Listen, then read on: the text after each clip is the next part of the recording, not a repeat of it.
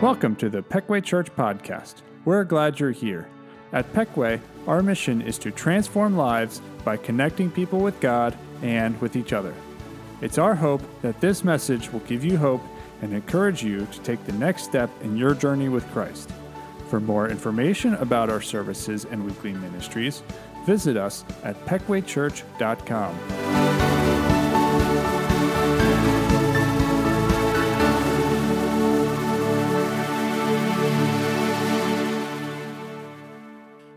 Lord is here, filling this place, and that's what we're going to sing about as we start this morning. There is a light that burns in the darkness. There is a hope that washes the fear away.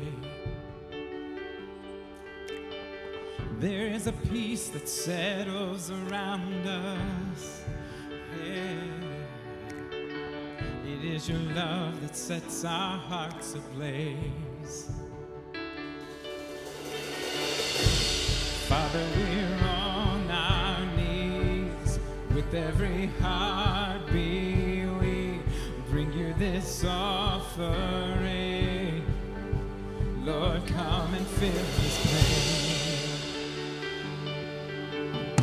There is a king that reigns in victory. There is a mercy strong enough to save. We feel it rising up from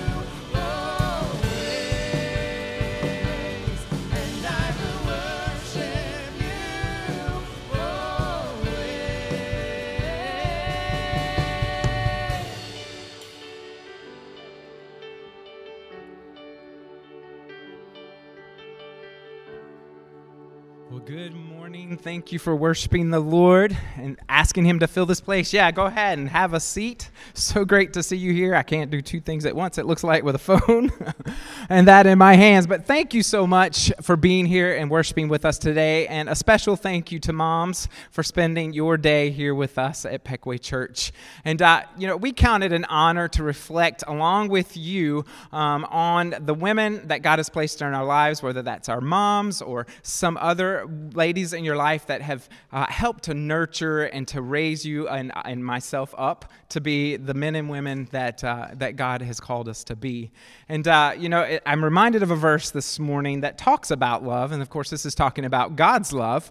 But in many ways, um, our moms or other influential women in our life um, have you know, been an example of this. And this comes from 1 Corinthians 13 7, and it says, Love never gives up, it never loses faith, it's always hopeful, and endures through every circumstance. And uh, so today we're celebrating moms and God's love. And, uh, and so, as a way of doing that, we're going to give away uh, a couple of gift cards today in this service. So, for those who are viewing online or you're in person um, during this service and this week, we'll be sending out those cards. But it's going to be a restaurant card or something along that line. And look, if you want to bring mom out again, that's a great way to do it, or celebrate with your family, or if it's just you and yourself, you can use that as well. But bless someone, bless your family as a result of that. And I would love to be able to give everybody here a gift card. Obviously, I can't do that, but we are going to do the two. And so here's how. Uh, uh, you can be a part of that. There's three ways that you can enter into this gift card giveaway. So the first is if this is your very first time with us, all you have to do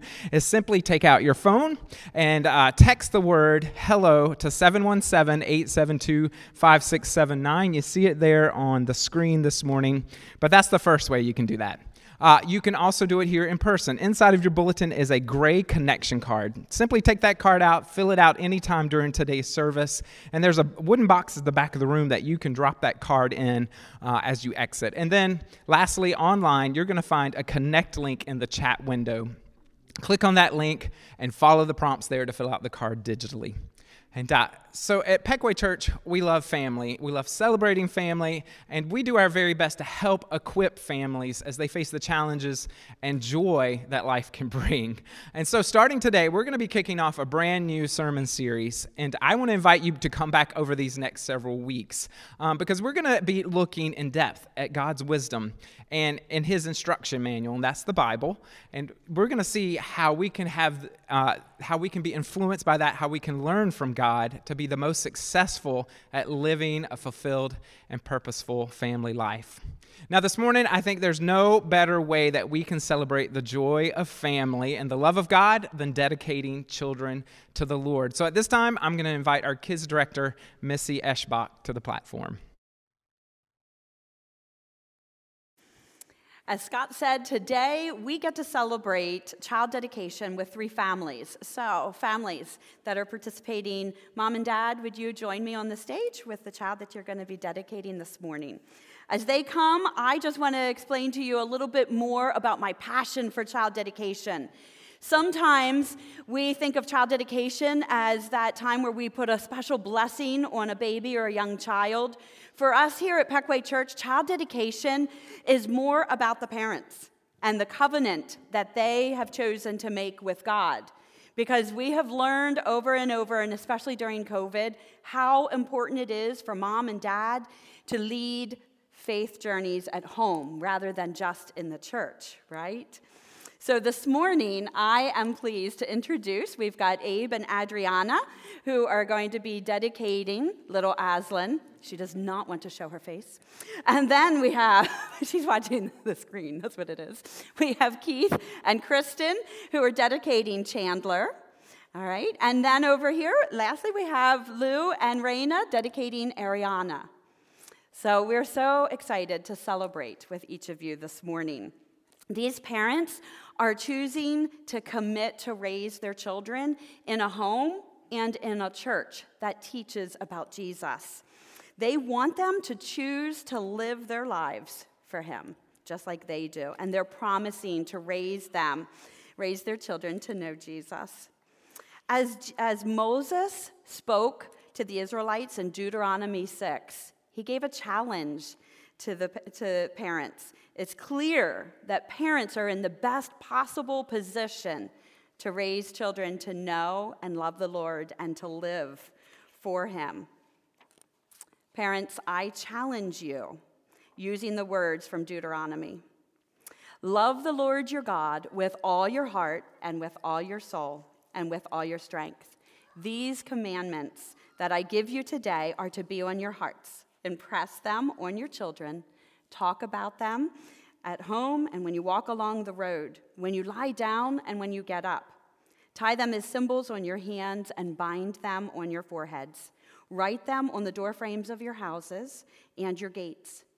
Basically, let your relationship with Jesus be evident to your children and to all of those around you.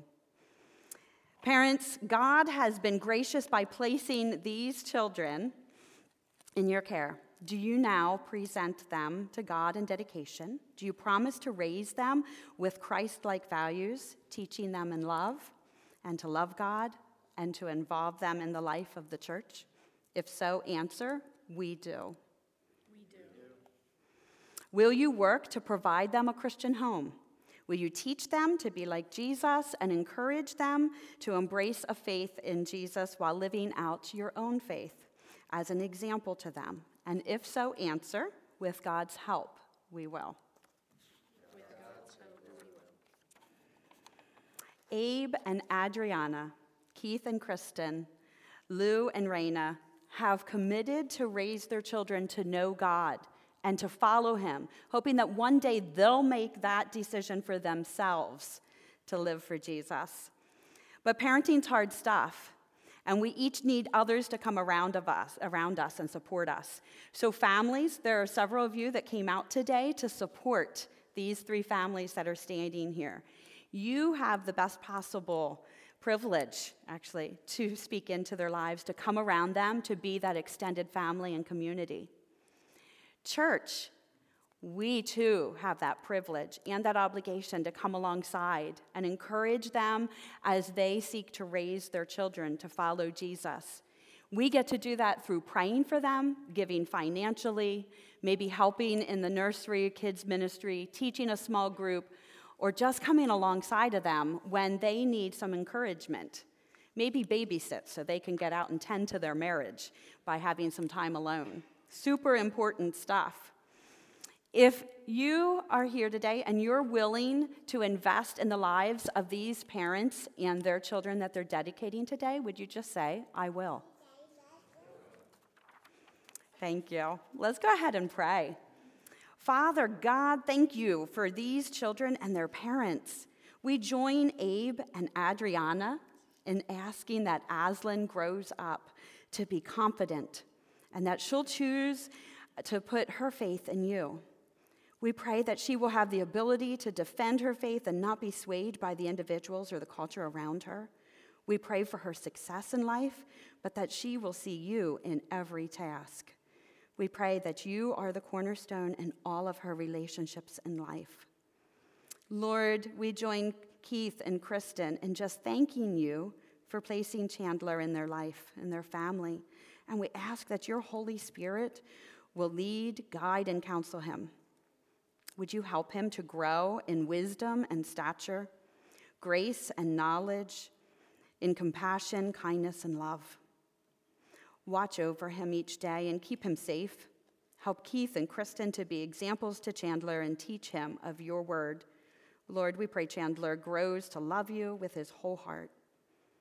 And God, we join Lou and Raina in praying that you continue to grow, grow each of them in their spiritual journey with you so they are strong in their faith and can guide Ariana to develop a strong relationship of her own with you. We pray that she stays true to her faith as she grows and learns to rely on you.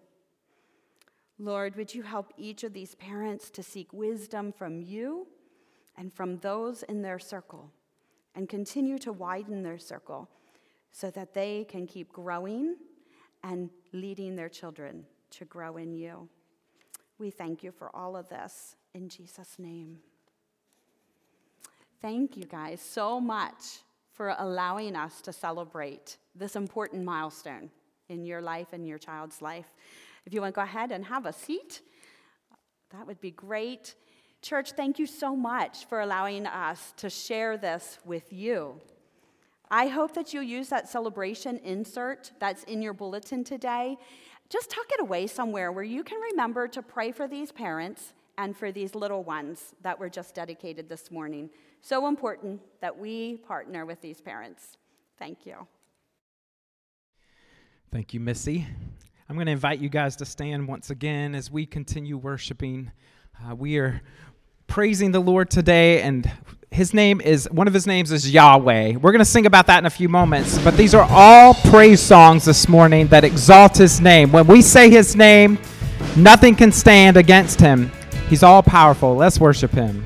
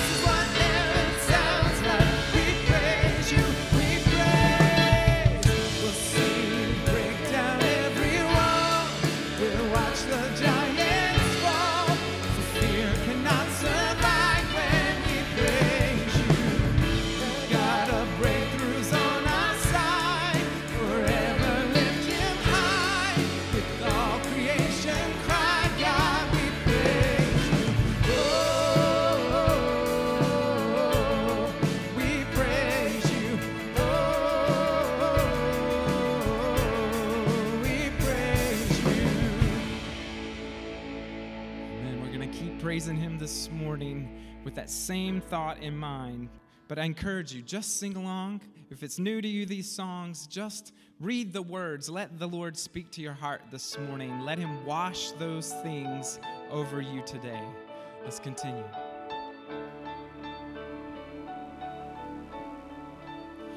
At your name, the mountains shake and crumble. At your name. The oceans roar and tumble at your name. Angels will bow, the earth will rejoice. Your people cry out.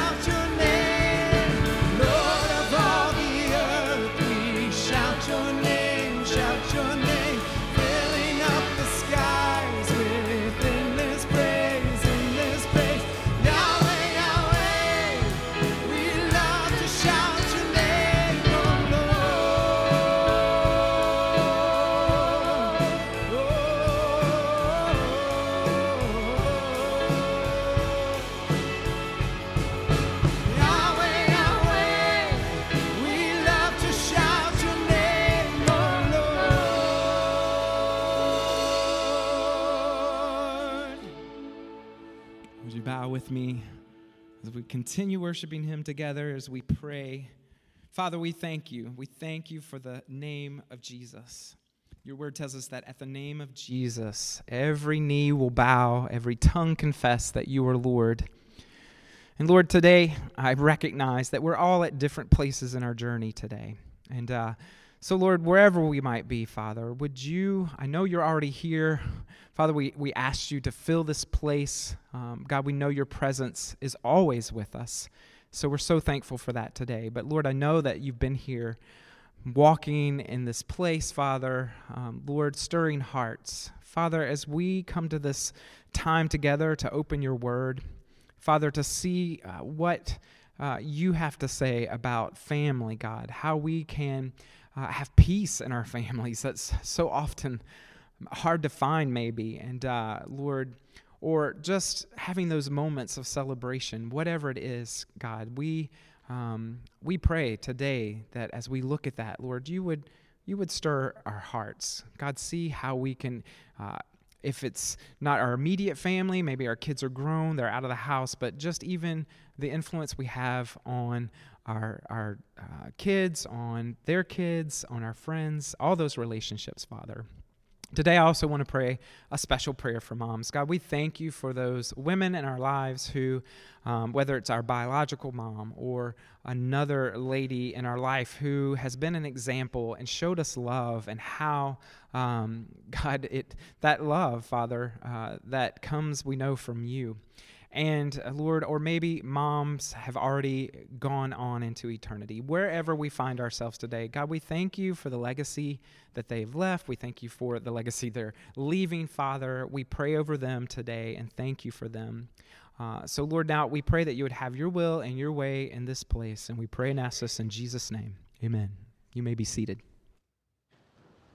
And as you settle in, let me just join with Scott in not only saying to mothers, grandmothers, and perhaps even great grandmothers, uh, Happy Mother's Day, but also to say to those of you who uh, allowed us to be a part of this important moment in your life, these child dedications. Thank you so much for letting us be a part of it. Family members who came, thank you for joining the, the family members to mark this moment. It's a crucial moment. And finally, Missy, thank you for what you did to make it truly not just simply a, a, a, meaningful moment, but a spiritual moment to really help us point. And in fact, I'm going to take you back to some of the scriptures that Missy shared with you in just a little bit. But right now, I just want to just kind of get into this morning's message by just making, for lack of a better word, a, a kind of a confession to you. And here's the confession that when Lara and I, many, many years ago, started talking about having a family, I thought to myself, I thought, how hard could it be, right? We just have to love these kids. And, and, and I have to confess to you folks, after raising three kids, uh, they're now all adults, the youngest is 21. I have to confess, I, I was terribly mistaken. And, and I mean that sincerely because in the process of raising three children, the oldest will soon be 29. I was five at the time when, when we had him, in case you're doing the math. But, folks, what I learned is not only to take love, it takes massive amounts, doses of wisdom. And I share that because, to be honest with you, I'm a bit embarrassed by the fact that that didn't dawn on me. I mean, at the time, I literally held a undergraduate and graduate, graduate degree in the Bible, in theology. And the reality is, God had instructed the wisest man who ever lived, a man by the name of Solomon, to write this. Take a look at there on your outline. Here's what Solomon wrote about families. He says, It takes wisdom to have a good family, and it takes understanding to make it strong. Here's my point, folks building a strong family definitely needs love, but it also requires wisdom. It requires wise actions and wise decisions by wise parents. Now, the good news for you and for me is the fact that we can develop wisdom in our lives. And that's good news because here's what we need to understand moving into this message, folks. Strong families, healthy families, encouraging families don't happen by accident. They have to be developed intentionally. So, today, on Mother's Day, as we kick off this series, Doing Family, I want to take the next 20 minutes or so and talk to you about what it looks like, what we need to do if we're going to build a strong family. And having said that, let me be clear I said a strong family, not a perfect family. Okay? Perfect families are, are, don't exist. Perfect families are a fallacy.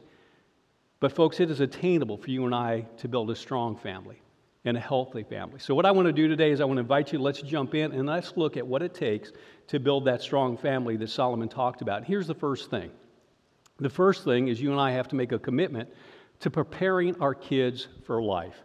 We have to make a commitment to prepare our kids for life because here's God's intention. We're going to see it in His Word. God intends for the home, the family, to be the place where our kids develop the basic skills in life. Things like, for example, how to walk, how to talk, how to clothe themselves, how to feed themselves, how to relate to others, and certainly how to have a relationship with God. Bottom line, God intends for the family, your family and mine, to be that place where our kids get the skills for life.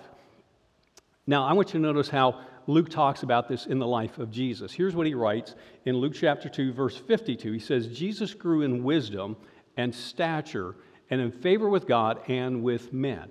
In other words, what Luke is communicating there is Jesus' earthly parents, Joseph and Mary, did four things to encourage and to actually have him develop into the man that he was. And they're the same four things God wants us to do for our children or our grandchildren if you're now in that stage of life like Lara and I are, being grandparents. So let me just give them to you real quick. You probably picked them out, but the first thing Luke tells us is Jesus grew in wisdom. And that, in other words, is intellectual growth. He, he grew intellectually. They cultivated his intellect. Second, he tells us Jesus grew in stature. And of course, that's physical development. He grew and developed physically. Third, he says Jesus grew in favor with God, which is a very interesting thing. I'd love to spend time there, but that's spiritual growth. and finally, Luke tells us that Jesus grew in favor with men, and that's social, or if you will, relational growth. Now, here's the reason I took time to walk you through that. Those responsibilities, those primary responsibilities of preparing a child in those four ways, fall upon you and me as parents. And God makes that clear. I want to take you now back to the passage that Missy talked about and read for us a little bit earlier, Deuteronomy chapter 6. Take a look from the Living Bible how it reads. It says, You must teach these commandments to your children and talk about them when you're at home or out on a walk or at bedtime and first thing in the morning. In other words, what we need to understand, in fact, I want to encourage you, underline that phrase that says, You must teach these commandments to your children. And the reason I want you to underline that is because in that context, when you go back and read it, look at it in the Bible, God is not speaking to the civic or religious leaders of Israel. He's talking to moms and dads. He's talking to the parents of Israel. And here's why because it is parents' primary responsibility to develop and prepare our children for life. Anyone else, anything else, is a far distant second. God is making it clear in Deuteronomy that He says, Moms and dads, I'm making you responsible for the spiritual development of your children. Now, as we talk about that, I want to give you three things as we prepare our children for life that you and I need to focus on, that we need to be especially concerned about. And here's the first one, and that's teaching them relational skills. We need to teach them relational skills. And the reason why, folks, and you know it and I know it, that our happiness is largely determined by our relationships, right? And so here, let's just net it out. In other words, if our kids learn from us and we develop in them how to relate to others in a healthy way, in a constructive way, then we can fairly safely assume that they will go and enjoy life to a large degree. Conversely, if our kids do not learn from us how to relate to others, if they don't really know how to work in a healthy way with one another, then we could also assume that probably they're going to spend most of their life being fairly unhappy, perhaps even miserable in some of their relationships, maybe even in marriage. But here's the point, folks the primary place where our kids learn to relate to one another and to other people is home, from you and me. And so, parents, it's absolutely essential that we not only teach, but we model relational skills for our children. For example, things like this, and I, and I know you'll agree with me, folks, we have to model for our kids and our grandkids the good relationships just don't happen. They're not, they're not just lucky things, they, they take intentional hard work. And they're built on things, and we need to teach them like, like honesty, commitment, and communication. We need to teach our kids, we need to model for our kids that good relationships, healthy relationship, whether it's marriage or a parent child, folks, takes massive doses of forgiveness because the reality is in relationships, we will be hurt and we will hurt others, many times unintentionally, sometimes intentionally. But the reality is, folks, you cannot bring two people from opposite backgrounds in life together and not have any friction. It's just the reality, it's just the nature of the beast. And so we need to teach our children these relational skills of giving forgiveness, of being able to communicate, to be able to forgive. Well, there's a second area that we need to focus on, and that's character. We need to teach our children character. And, and, and if you want a working definition of character, here's what it is it is the sum total of our children's habits and choices.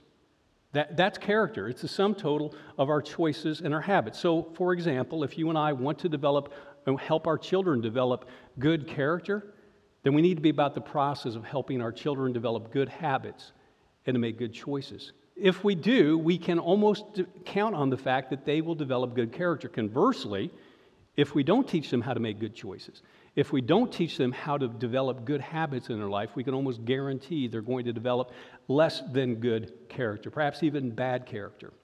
And it doesn't matter what we think we've taught them, we don't care really what it matters what we've said. If we don't cultivate those choices, we don't cultivate the habits, the character will not follow. It's a cause and effect relationship. Let me give you the third area that you and I need to focus on as parents in, in terms of preparing our children for life, and that is the area of values. We need to teach them values. And here, quite honestly, again, at this stage in my life, here's probably one of the most unsettling realizations that I've had as a parent, both early on and now, folks, that our kids or our grandkids in my life are constantly picking up values from us, whether we intend to teach them or not, because they're watching us. And so, just by watching us, our children are learning from us values about money and about managing time and about marriage and about communication and about relationships and, yes, even about God. Whether we intend to or not, folks, we are teaching our children values. And here's the thing that's really unsettling. One day, as we look in God's Word, what we can know for sure as parents, that one day we're going to give an account to God to, about our parenting. We're going to give an account to God about whether we cared enough to say to our children, to model for our children, this is right and this is wrong. This is beneficial and this isn't beneficial. This is constructive, this is destructive. Because, folks, by doing that, what we are doing is we're guiding their character development. We're shaping their values. And so let me just make this practical for you this morning. I want to encourage all of us personally to ask ourselves internally. We don't answer out loud, but just ask yourself. So, what am I teaching my children about time? What am I teaching my children about money, about relationships, about God? And then after you answer that question, I want to encourage you to answer this one, which is, I think, in many ways unsettling, and that is, and what am I unintentionally teaching my children by my lifestyle? I'm not intentionally trying to teach it, but the reality is I'm teaching it. And then after you answer those two questions, and I encourage you to take some time to do that, then after you answer those questions, I want to encourage you to make a list of values you think are absolutely essential that your children get that they engender, they develop in their life, and then you set about, as Deuteronomy says, teaching them to your children when you get up and when you go to bed, when you're at home and when you're out. In other words, continually, repeatedly, because here's why, folks their values, their character, their relationships are too important to leave to chance. And so we need to be intentional about it. Let me give you the second thing we need to do if we're going to develop a strong family and that is we need to protect our kids in life storms. And please hear me, please notice on the screen or hear me again. It's protect our kids in life storms, not from life storms. Because protecting our ki- ch- children and our kids in the storms is doable. Protecting our children from life storms is not doable. There's so many storms that come into your life and mind that we cannot prevent, we cannot stop, but we can protect them in life storms. Again, another true confession that's what these parenting series do to me. When our oldest, Bryce, who, as I said, is now soon to be in August 29, when he was born, I can still remember the day that the doctors placed me in his arms, and I sat there looking out the window, holding this little guy in my arms, and I began to pray, asking God to protect him from this whole laundry list of things in life. Any of you do that as well? Probably all of us. And I, and I just started praying, and I spent a long time praying. I think Lara thought I fell, you know, fell asleep, but I'm just praying. But then we took the little guy home, and I began to realize very quickly that there were a lot of things in life that I could never protect him from. The things were going to happen that I could not control, but I did realize this because I had learned now, I ignored Solomon before, I had learned at least by this point that I needed to pay attention, and I realized while I couldn't protect him from many, many things in life, I could still make our home a refuge in the storms. And I got that from this verse. Take a look at what it says. It said, Solomon writes, Reverence for the Lord gives a man deep strength his children have a place of refuge and security. And so, looking at that verse, as I realized to, to my own frustration at times that I couldn't protect this little guy from everything, and I really wanted to. But I did realize that my job as a Christian father was to make sure that our home was a safe and secure place, a refuge for my little man. And, folks, there are many, many, if you're a parent and you know this, if you're a grandparent, you really know this, but there are many, many storms in life that are going to come in our children's life and our grandchildren's life. But I want to I would just highlight three of them that I think are almost unavoidable, that every one of our children are going to experience. And here's the first one. The first storm that I want to talk to you about is change. Change, because the reality is, I, I think we could absolutely agree 100% in the room today or online that every one of us experience and change. And when we experience enough of it, whether it's positive or negative or a mix of the both, if there's enough of it going on in our lives, it produces stress, right? It produces anxiety. And, and so that's why, again, as families, and especially parent child folks, we need places in our lives that are stable and predictable.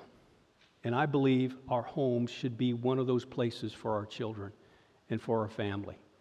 Let me give you a second kind of storm that our kids will experience. Yours will as, as, as mine have.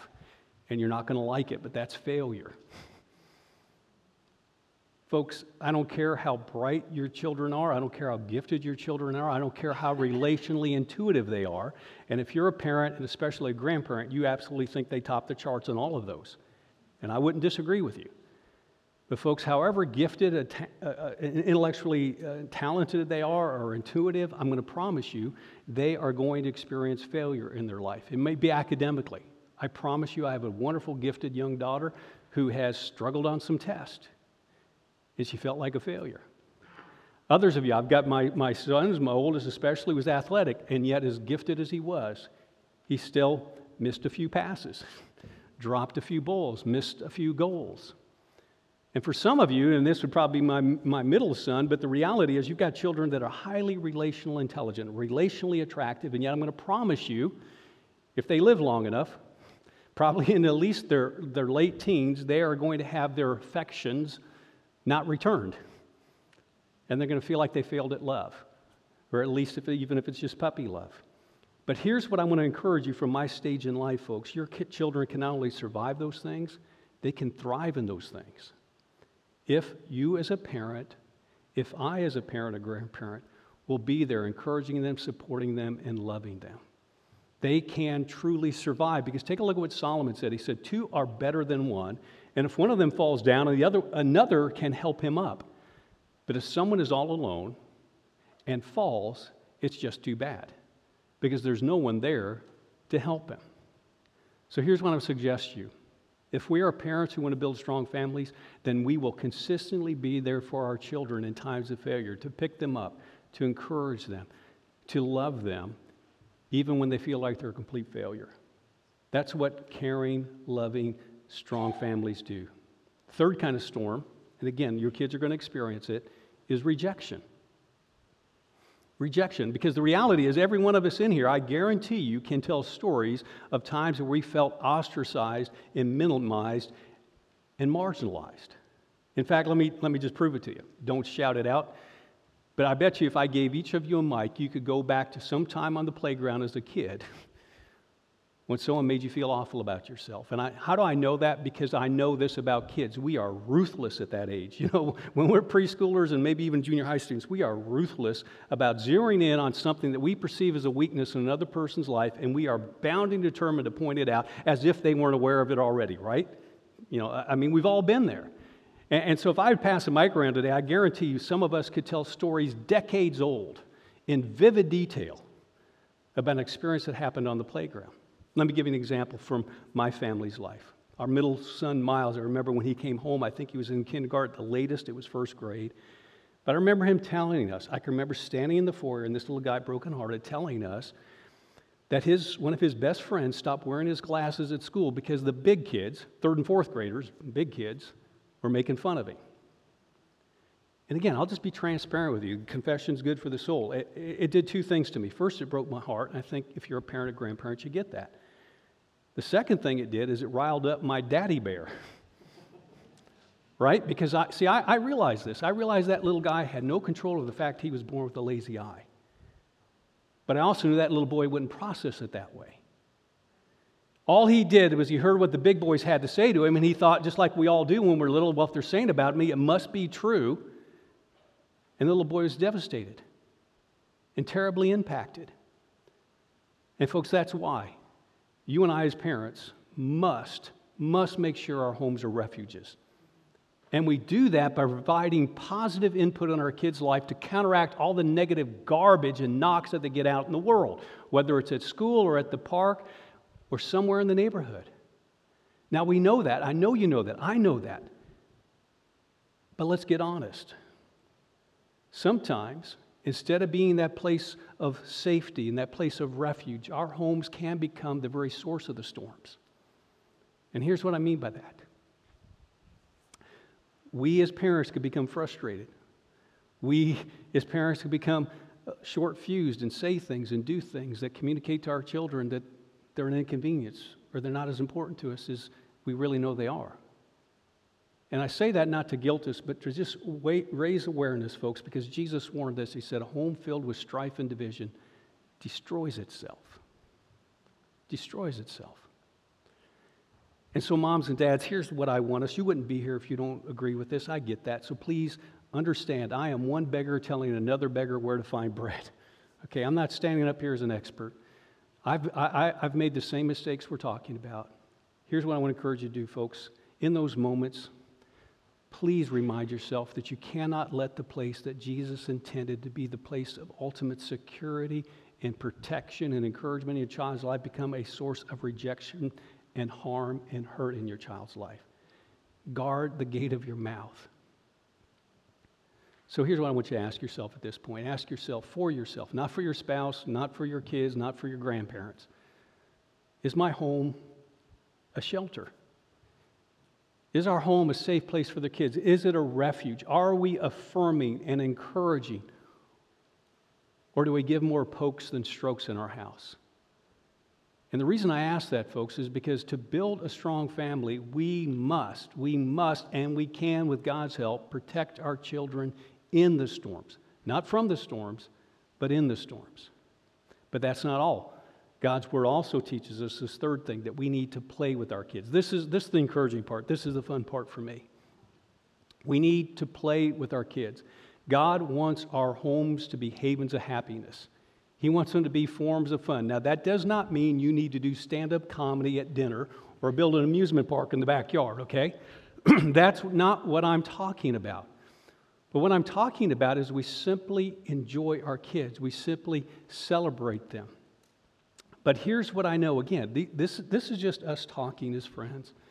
Folks, I know we're there. I know we want to have fun with our kids and enjoy our kids, but I also know as Christian parents where we can get tripped up. And here's where we can get tripped up we can get so focused on wanting to make sure that we get the values right and the character right and the relational skills right that we can unintentionally turn our homes, what seems like, into little mini Marine boot camps. And the kids aren't having fun, right? I mean, we're not having fun. Nobody's having fun. And that's why I've given the next three verses of the outline to you to help you remember what I need to remember as a father and a grandfather. Here's the first one. You're going to know these, you're going to agree with them. Here's the first verse Children are a gift from God. And here's the reason I put that there. You know, and I know the gifts are intended to be enjoyed, not endured, right? Yet the reality is, during those three o'clock feedings, during three o'clock in the morning where you know where your teenager's at, we can forget, lose sight of that, can't we? And what I mean is, in, in that pressure cooker of life, we as parents can forget that children truly are, as we held them on that first day, like I did Bryce, are a gift. And we forget to celebrate it. The second verse is this celebrate with your whole family. Now, you do not need a degree in theology or Greek or Hebrew to understand that. In other words, families are to be a place where we have fun. And the reason why is Solomon says this people ought to enjoy every day of their lives, no matter how long they live. Again, from where I sit in life, I know for some of you it's almost hard to believe, but I'm going to tell you from where I sit in life, folks, parenting relatively is a very short season. And so we need to enjoy our children while we have them. Because I'm going to tell you again, the time is going to pass a lot quicker than you think. And before you know it, they're going to grow up, graduate, and move out. And in that season, folks, here's what I, we need to understand. Here's what we need to keep in mind in those difficult times when we feel like we're enduring rather than enjoying. Folks, if our home wasn't fun, if our home wasn't a place where we, we, we helped them develop life skills, a place where we kept them safe in storms, then here's what we need to understand. If it wasn't that for them at home, then why do you think they'll come back home frequently when they've left? They really feel like they have no reason. It wasn't a safe place. It wasn't a fun place. It wasn't a place where they felt like mom and dad were really investing in me. And so we shouldn't be surprised if after they're gone, they don't come back too often. So, again, mom and dad, application time. Ask yourself, for yourself, am I enjoying my kids or just enduring them? Are you planning fun times for your kids? Now, having said that, I want to help some of us, especially you young families. Don't fall in the trap to thinking planning fun times with your kids takes a lot of money. And, and let me just illustrate that. Indulge me a grandpa story. Moms, can, can I do that on Mother's Day? Back in November, some of you know, we as a family, all the kids, our two grandkids, went down to the happiest, happiest place on earth. They should have labeled it the most expensive place on earth. but we went down there and Declan, our oldest grandson at the time, was just about ready to turn two. Finley, our, our, our youngest grandchild, was only about three months, so she was happy just having food in a quiet place. But here's what I want to tell you. Here's what I observed. And, and I haven't even said this to my kids, but I've said it to Lara, and I absolutely believe it. I watched, I observed, and Declan had an okay time at this happiest place on earth. A lot of times, quite honestly, he was miserable. He wanted to go and run, and he couldn't the happiest I saw that little man And quite honestly, the happiest and most stress free I saw mom and dad was back at the hotel in a splash pool and then playing on a playground with other little kids. It didn't take thousands of dollars, it didn't take hundreds of dollars.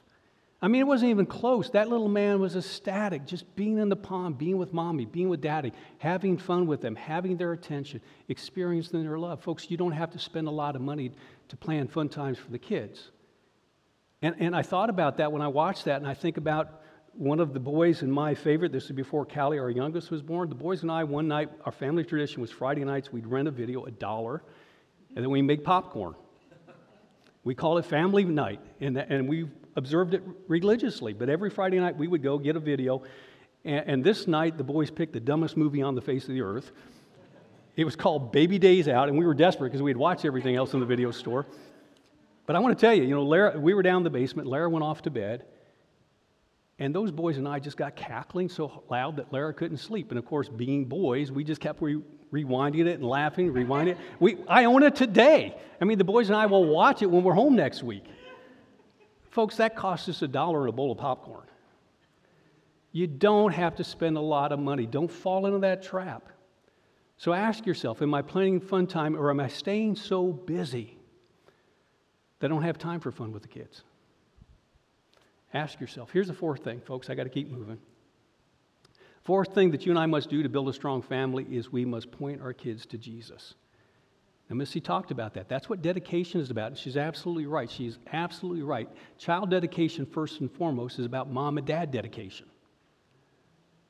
It's about I'm committing to put myself individually and as a couple in place where God can and will work through our lives. Because make no mistake about it, God cares more about your children knowing Him and going to heaven and living a fulfilling life than we do, even as parents.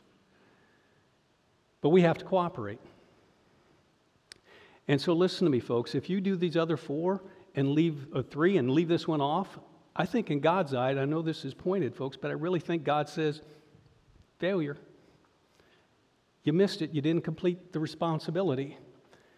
And I say that, but look, take a look at what Paul writes. He says, Fathers, bring up your children in the training and instruction of the Lord.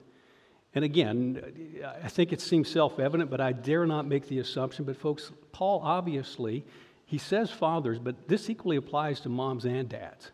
Because again, go back to Deuteronomy 6. God himself is speaking, and he clearly made moms and dads equally responsible for the spiritual training of their children. It's a team effort. Now, as we think about the spiritual development and training of our children, one of the mistakes I think we make, and it's made in love, and it's, sometimes it's absolutely appropriate, but many times as parents, we can think, you know what, I need to hide from my kids the struggles that we're going through as a family or as a couple or as an individual because, and we mean it sincerely, we think we're protecting our kids. And folks, there are times where that's absolutely right, especially when our kids are young. But I want to suggest to you, as your kids grow and mature in age appropriate ways, I want to encourage you to begin to share your struggles with them. Because here's what happens when you do that you then give yourself the opportunity and God the opportunity to begin to model how to face a struggle, how to face a difficulty, how to face a hardship in the grace and the power and with the help of God. For example, what's a better way to teach your children to trust God and God will care for them in the midst of a financial struggle, than in the midst of a financial struggle, you look them in the eye and say, honey, buddy, it's tough right now. Things are tight. But we serve a God who says he will meet our every need.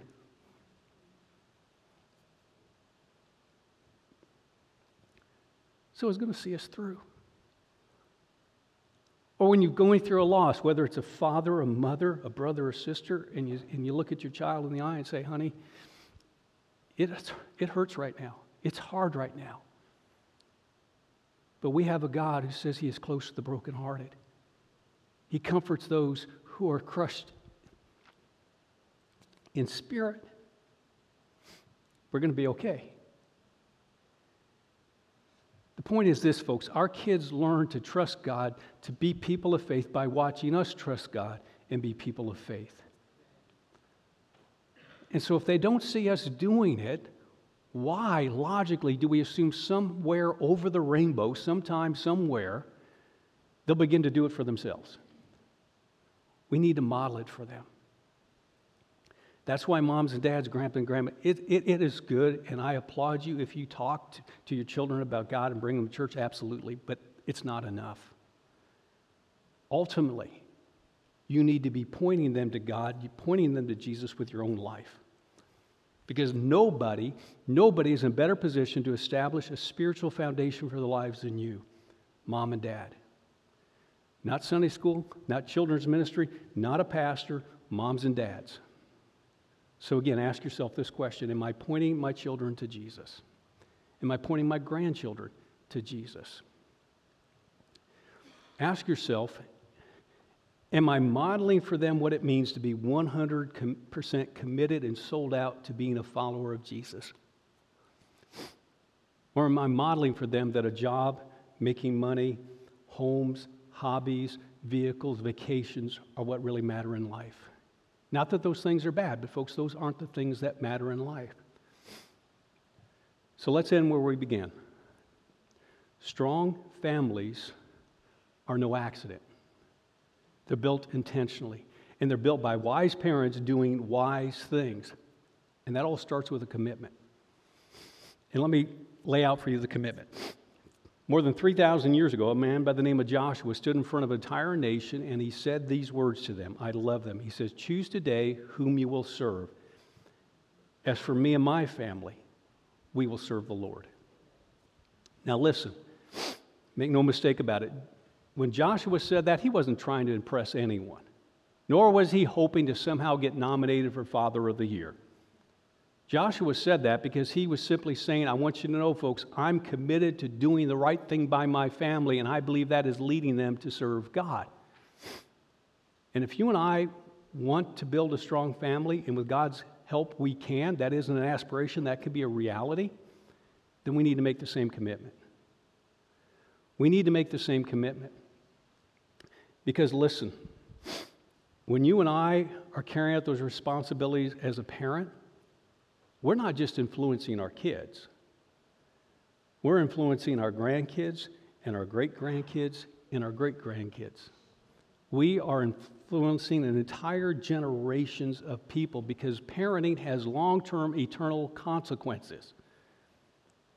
And so we need to ask ourselves today the question I'd encourage you to ask yourself today as you leave and reflect on today is simply this What am I doing with that responsibility? What am I doing with that gift that God gave me in the form of my son, my daughter, my children? Let's bow for prayer.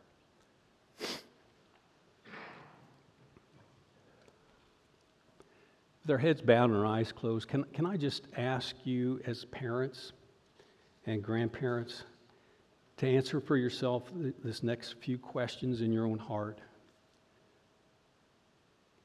And I mean these purely as a point of reflection, folks. As I said, I, I, don't in any way assume that I arrived. I can tell you horror stories at moments about my parenting.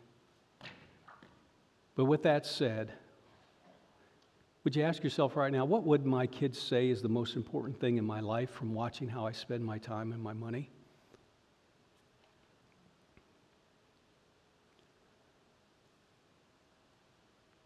Would you ask yourself, are my kids, my son, my daughter, learning to develop character by watching my life? To make wise decisions based on values? Are they learning relational skills like honesty and commitment and forgiveness?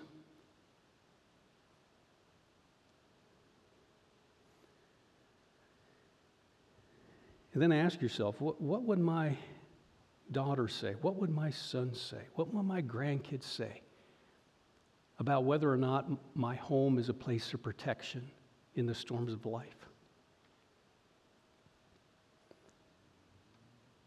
Would they say your family's fun?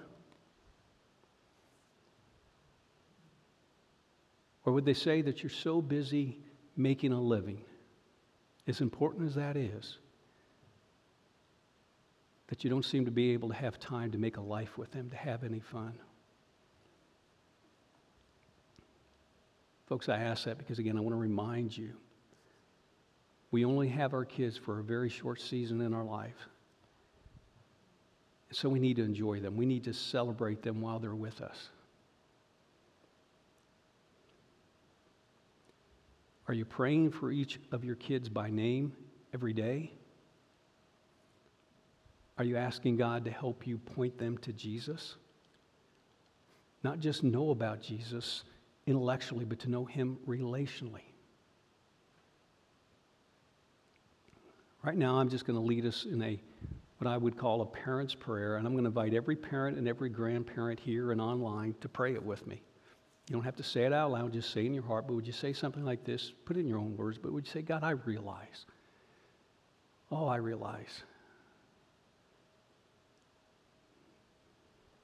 My kids, my grandkids are a gift from you.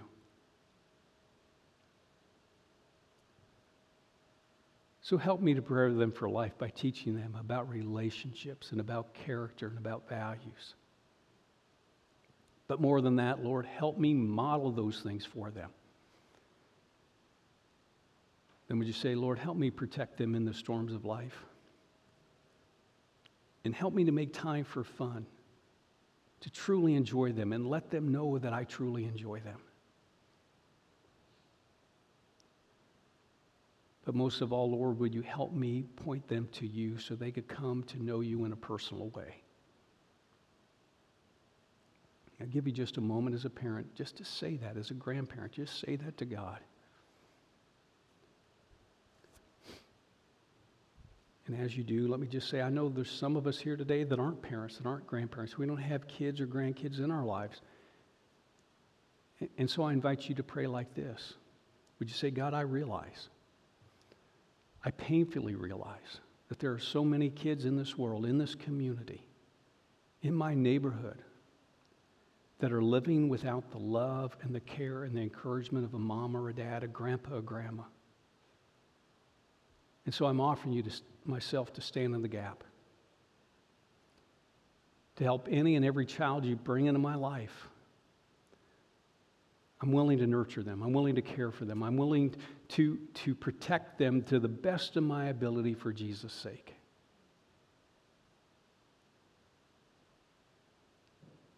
Heavenly Father, I pray for every family here today, whether it's online or here in the building. And I also pray for every parent, especially the mothers today. Thank you so much for the difference they make in our lives. I wouldn't be here today. I wouldn't be a follower of yours if it wasn't for my mother. And so I pray right now for all of us, individually and corporately, that you would give us the wisdom we need, the patience we need, and the love that we need to build strong families. And we pray it in Jesus' name. And all God's people said, Amen.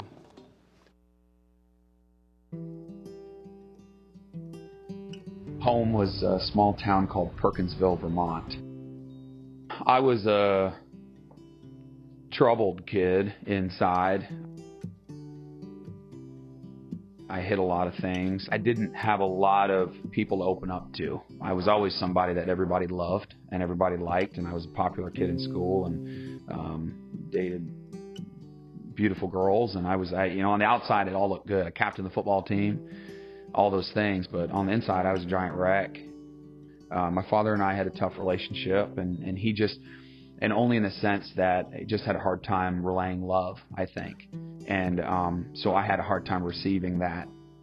And I would take those things and internalize them. So at a young age, 18, 19 years old, I, I had found out about cocaine. So I went on a giant 15 year using bend. I didn't grow up in church my family, we went to church for funerals and weddings. Uh, I learned to play guitar in college, and that was kind of became an outlet for me.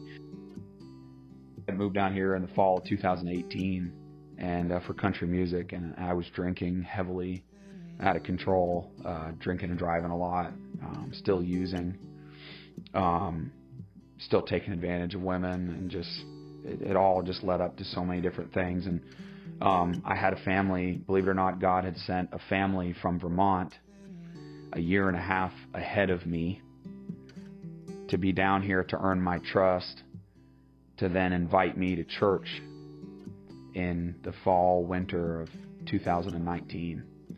And I walked in to Church of the City in Franklin, Tennessee here. I'll never forget Chris McClarney, Jon Reddick were leading worship. All of my hope is in the name, the name of Jesus. And I just, I had all I could do to not fall on my knees. I have a song called Other Plans, um, which isn't released yet, but I hope to. And, and it talks about my brush with suicide when I was 16 years old. And um, I I'd been in some of those lowest, darkest places, and he allowed me to open up and finally share with everybody about all those things that I'd finally that, that had been burdening me for so many years. Laying on the ocean floor. A new man standing on redemption shore. I've been revived, I've been restored, and I can't go back no more, no more. I lost my best friend in 2017 to a heroin overdose and um, it was one of the hardest things to get over and one of the hardest things to cope with um, to know that it could have been me uh, and and he laid it on my heart that it's my job to tell his story and mine and and just let people know that that there is hope that there's always hope. And it's in Jesus. And and and I never thought in a million years I would say that out loud.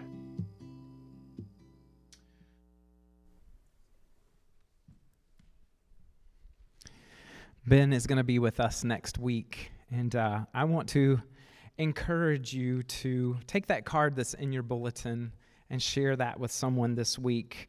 Um, Ben's story is not just about addiction to drugs and alcohol, but broken family as well, broken relationships. And so I think we've all experienced different things in our lives, but something in his life I think could touch home with any of our lives. And so um, he's going to be sharing his testimony through song. He's going to have um, pretty much most of the service next week to be able to do that. Um, so he'll be doing that concert. But uh, more importantly, he'll be sharing his faith, how Jesus took him from from these things. And so, uh, so yeah, what I want you to walk away with is this is not just about somebody who was addicted to to those things and thinking, I don't know anybody who's addicted to drugs or alcohol. But again, just that brokenness. And so we all have that or experienced that in our lives. And so give that to your friends, your family, neighbors, whoever. Share that with them. This is an easy invite, I think, to be able to do that. Uh, invite them to come hear music. Um, yeah, and so, and you know, I forgot to do this the first service, but I want to give us the opportunity. But on your connection card, if you have somebody you want to invite, but you're afraid, um, or whatever the obstacle might stand in your way, if you want to write their name on there, we'll pray along with you this week that God would give you that opportunity, that open door to be able to just take a step and hand them that card and invite them to come. Um, and yeah, I think it's not an accident that we're doing this family series and that that uh, Ben has the testimony that he has about his relationship with his dad and family and his family life, I think that that fits perfectly with what we're going to be looking at in God's Word over these next several weeks. So I do invite you back. I hope to see you again next week. He will be at both services, so nine or ten thirty, um, or you could come to both, whichever you'd like. So, but I'd love to see you guys here. So thank you so much for worshiping with us today, and I hope you have a great rest of your day. Happy Mother's Day.